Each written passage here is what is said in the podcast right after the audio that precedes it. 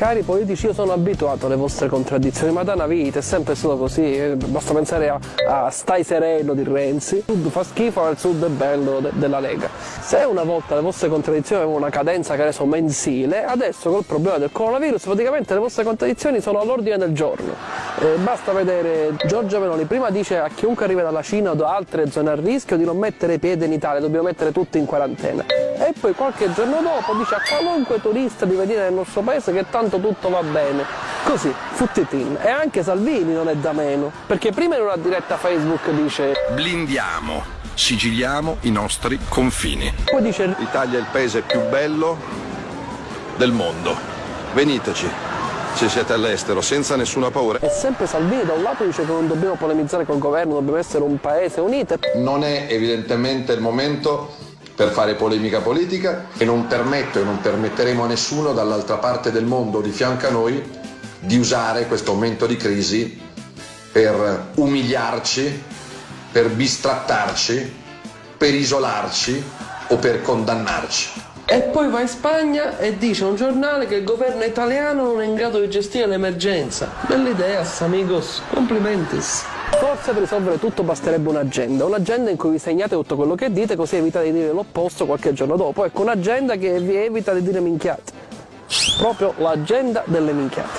Anzi, chiudo la locale e ve la porto direttamente.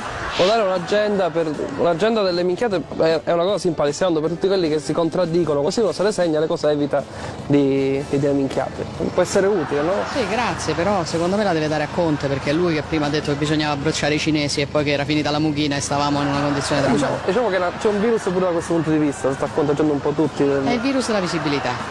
Gliela, Ah, Ma gliela allora lascio se la Ma c'è il rischio che ha contratto che il virus comunque- della visibilità pure lei, dico può essere. Cioè, Eh, però mi dica come. Te lo dico io come. Prima parli di quarantena. La quarantena obbligatoria per chi rientrava da paesi a rischio doveva essere una misura già attuata. E dopo pochi giorni inviti tutti a venire. Don't leave the most beautiful tourist des- destination out. We wait you here in Italy. O prendi una decisione o ti prendi una pausa.